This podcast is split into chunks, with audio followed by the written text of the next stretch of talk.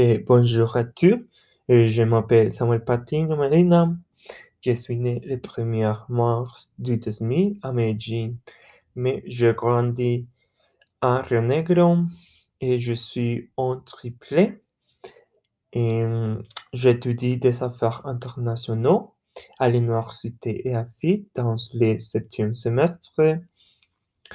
Et je m'intéresse par la photographie, la mode et les voyages, la nature, l'architecture contemporaine et classique. Et finalement, la peinture.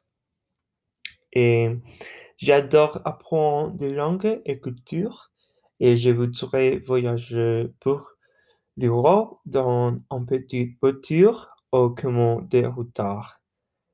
Et je voudrais faire théâtre, mais j'ai pris des peu et aussi ma mère déteste des tatouages.